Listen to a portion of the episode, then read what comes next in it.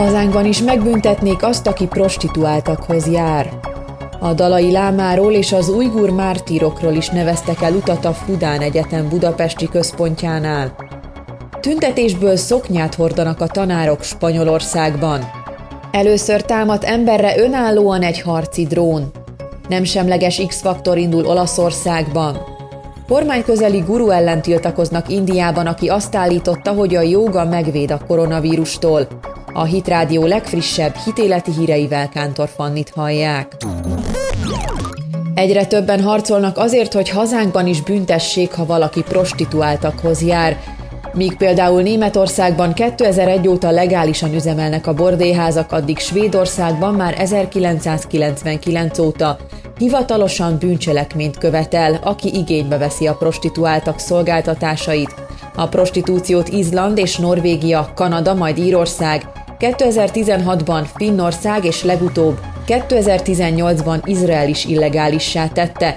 A hazai civil szervezetek azt szeretnék, hogyha a svéd egyenlőségmodellt vezetnék be nálunk is, amelynek lényege, hogy véget vetne a női test tárgyasításának, a teljes mértékben a közös megegyezésen alapuló szexuális kapcsolódást támogatja, illetve azt, hogy mindenki szabadon rendelkezhessen a saját teste és szexualitása felett. Beleértve a másik szexuális közeledésének visszautasításának mindenkori lehetőségét, és fontos célja a nemek közti egyenlőség elősegítése és a szexuális kizsákmányolás jelenségének felszámolása.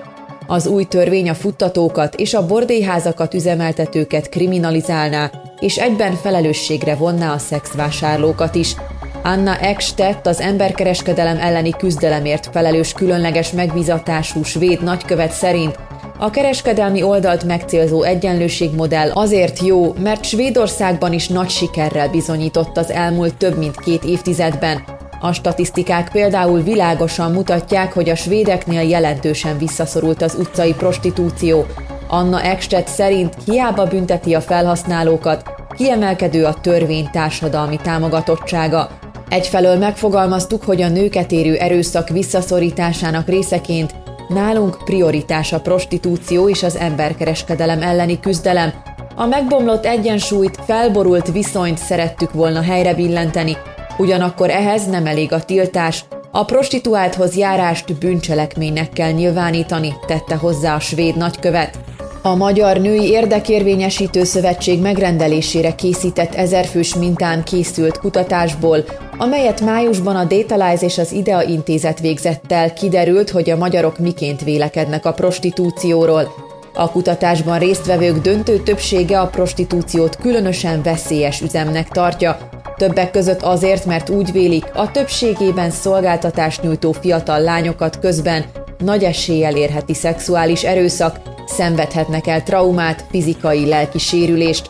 A válaszadók ezen belül is a legnagyobb kockázatnak a szexuális erőszak megtörténtét tartják, majd a mentális trauma bekövetkeztét, ahogy szerintük a szerhasználati függőség kialakulása és az elszegényedés is nagy eséllyel fenyegeti a prostitúció áldozatait, míg 41%-uk a rendőrséghez fordulna, 13%-uk mondta azt, hogy egyéb hatóságot, civil szervezetet keresne meg az ügyben, addig mindössze a válaszadók 22%-a nem venne tudomást a jelenségről, és maradnak ki az ügyből. A kutatás arra szintén rávilágított, hogy önbevallás alapján a férfiak 25%-ának volt már vagy jelenleg is van kapcsolata prostituáltal, ehhez képest a válaszadó nők mindössze 1%-ának. Kiderült, hogy a magyar férfiak jellemzően 40 éves koruk felett kezdenek prostituálthoz járni, és a szolgáltatás iránti intenzív érdeklődés egészen 60 éves korig tart. Ugyanakkor iskolázottság alapján nincs különbség.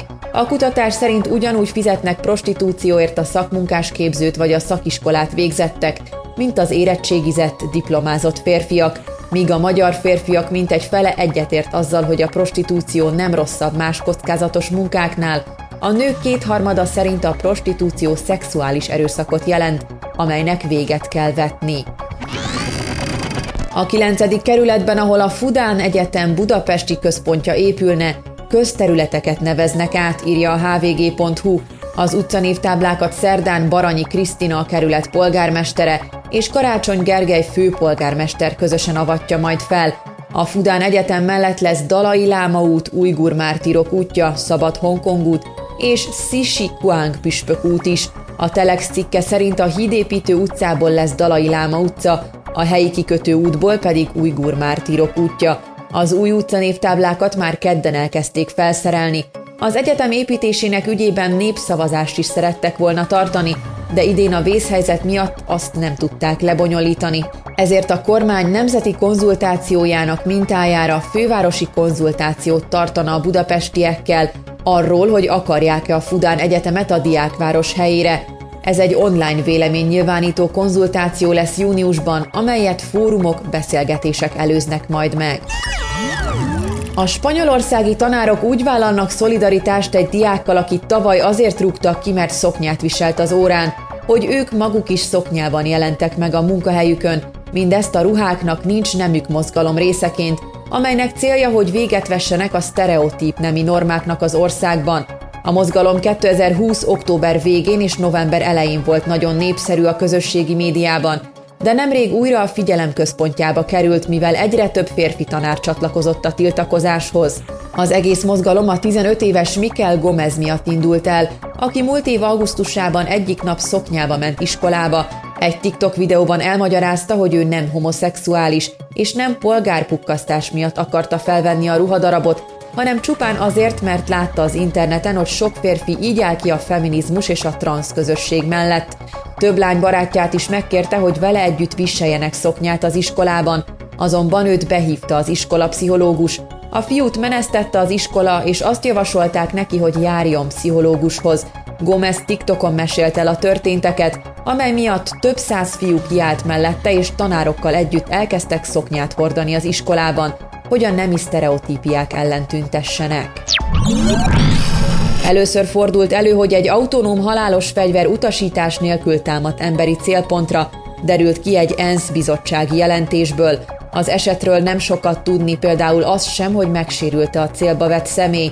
Az incidens 2020 márciusában történt a polgárháborús Líbiában, amikor egy Kargu 2 quadcopter autonóm üzemmódban támadt emberre a kormányerők, és a Halifa Haftár tábornagy vezette szakadár katonai csoport között kitört konfliktusban. A török harci drón a Kargu 2 akár halálos csapást is képes mérni az ellenségre, a megfelelő parancsal ütközésre robban. Kifejezetten aszimmetrikus hadviselésre és terrorista ellenes akciókra tervezték. Az incidens során Haftár egyik katonáját vette célba, amikor az éppen megpróbált visszavonulni. A drón nagy hatékonyságú autonóm üzemmódban, tehát emberi irányítás nélkül volt, amikor az eset történt. Az ENSZ biztonsági tanács Líbiával foglalkozó szakértői bizottságának jelentése szerint az autonóm halálos fegyverek rendszereit arra programozták, hogy az operátorral való adatkapcsolat nélkül önállóan támadjanak célpontokat. A jelentésben Zach Kellenborg nemzetbiztonsági autonóm drónokkal és rendszerekkel foglalkozó szakértő megerősítette, hogy ez az első eset, hogy egy drón utasítás nélkül támadt emberre. Kellenborn ugyanakkor aggájait is kifejezte azzal kapcsolatban, hogy nem tudni, mennyire törékeny a fegyver tárgyfelismerő rendszere, milyen gyakran fordul elő, hogy rosszul azonosít célpontokat. Jack Wetling, szárazföldi hadviselés szakértő, a New Scientistnek elmondta, az incidens azt mutatja, hogy halaszthatatlanul fontos témává vált az autonóm fegyverek szabályozása. A Human Rights Watch már jó ideje kampányol a gyilkos robotok betiltásáért, és megelőző jelleggel a hasonló fegyverek fejlesztését és gyártását is leállítaná. Nem semleges formában fog működni az X-Faktor tehetségkutató műsor Olaszországban, jelentette be a Sky Itália. A műsorban a mentorok ezentúl nemi meghatározás nélkül fognak keresni négy olyan fellépő csoportot, amelynek még az életkorát sem fogják figyelembe venni, ahogy az sem, hogy önállóan vagy csapatban indulnak-e. Erre a világon először lesz példa a műsor történetében, amelynek készítői szerint egy jelentőségteljes részletet változtatnak meg, amely mindig is karakteressé tette a sót. A Fremantle Italy televíziós cég CEO-ja Gabriel Imirzi egy közleményben elmondta, hogy véleménye szerint a nemi alapú megkülönböztetés a mai társadalomban már ódivatú, így az felesleges a műsorban, ahol főleg a következő fiatal generáció fog szerepelni. Anélkül szeretnénk a tehetségek és művészek fejlődését látni, hogy felcímkéznénk vagy meghatároznánk őket, ugyanis ez nem fontos az értékes művészeti projektek szempontjából, tette hozzá. Az X-faktor általában női, férfi, önálló és csoportos kategóriában indítja el az énekeseket, sőt a különböző korosztályok is versenyezhetnek egymással. A műsor olasz verziójában így a négy mentor fejenként három tehetséggel dolgozhat majd kategorizálatlanul. A bírák között lesz az ország legújabb sztárja is, Manskin, aki megnyerte a legutóbbi Eurovíziós dalfesztivált és dalaival betört Nagy-Britannia zenei toplistáira. A Sky Italia programigazgatója Antonella Derrico elmondta, hogy nem csak a zene, hanem a műsor is szeretné tükrözni a kor kultúráját, és az a küldetése, hogy a trendeket kövesse és támogassa a befogadás elvét. Több ezer indiai orvos öltött fekete karszalagot azért, hogy így tiltakozzon egy guru ellen, aki azt állítja, hogy a joga és a hagyományos gyógyászat jobban véd a koronavírus ellen, mint a vakcinák. A Baba Ramdev nevű jogi és tévés gyógyító ráadásul Narendra Modi miniszterelnök barátjának és szövetségesének mondható, jó kapcsolatokat ápol a kormányzó Bharatiya Janata pártal. Az orvosok azzal vádolják Ramdevet, hogy szándékosan táplálja a vakcinákkal szembeni bizalmatlanságot, hogy saját ajurvédikus termékeket forgalmazó cége a Patanjali Ayurved malmára hajtsa a vizet. Baba Ramdev mindenkit arra bíztat, hogy ne adassák be a vakcinát, és azt állítja, hogy az allopátia ostobaság, a gyógyszerek több embert ölnek meg, a jogi tanai összezavarják az embereket, a kormánynak le kellene őt állítania, idézte a gurut az indiai orvosi társaság elnöke John Austin Jajayal. A járványkórházak frontvonalában szolgáló rezidens orvosok szövetsége szerint Ramdevet a járványügyi törvény értelmében meg kellene büntetni, amiért illogikus, tudománytalan becsmérlő állításokat tesz. A Ramdev és az orvosok közötti konfliktus már február óta húzódik.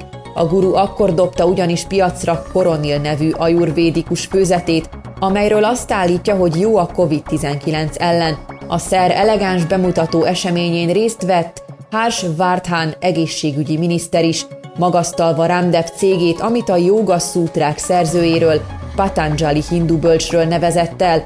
Az orvos szövetség kritizálta a minisztert, amiért jelenlétével hitelesítette a rossz szándékkal összekutyult, tudománytalan terméket.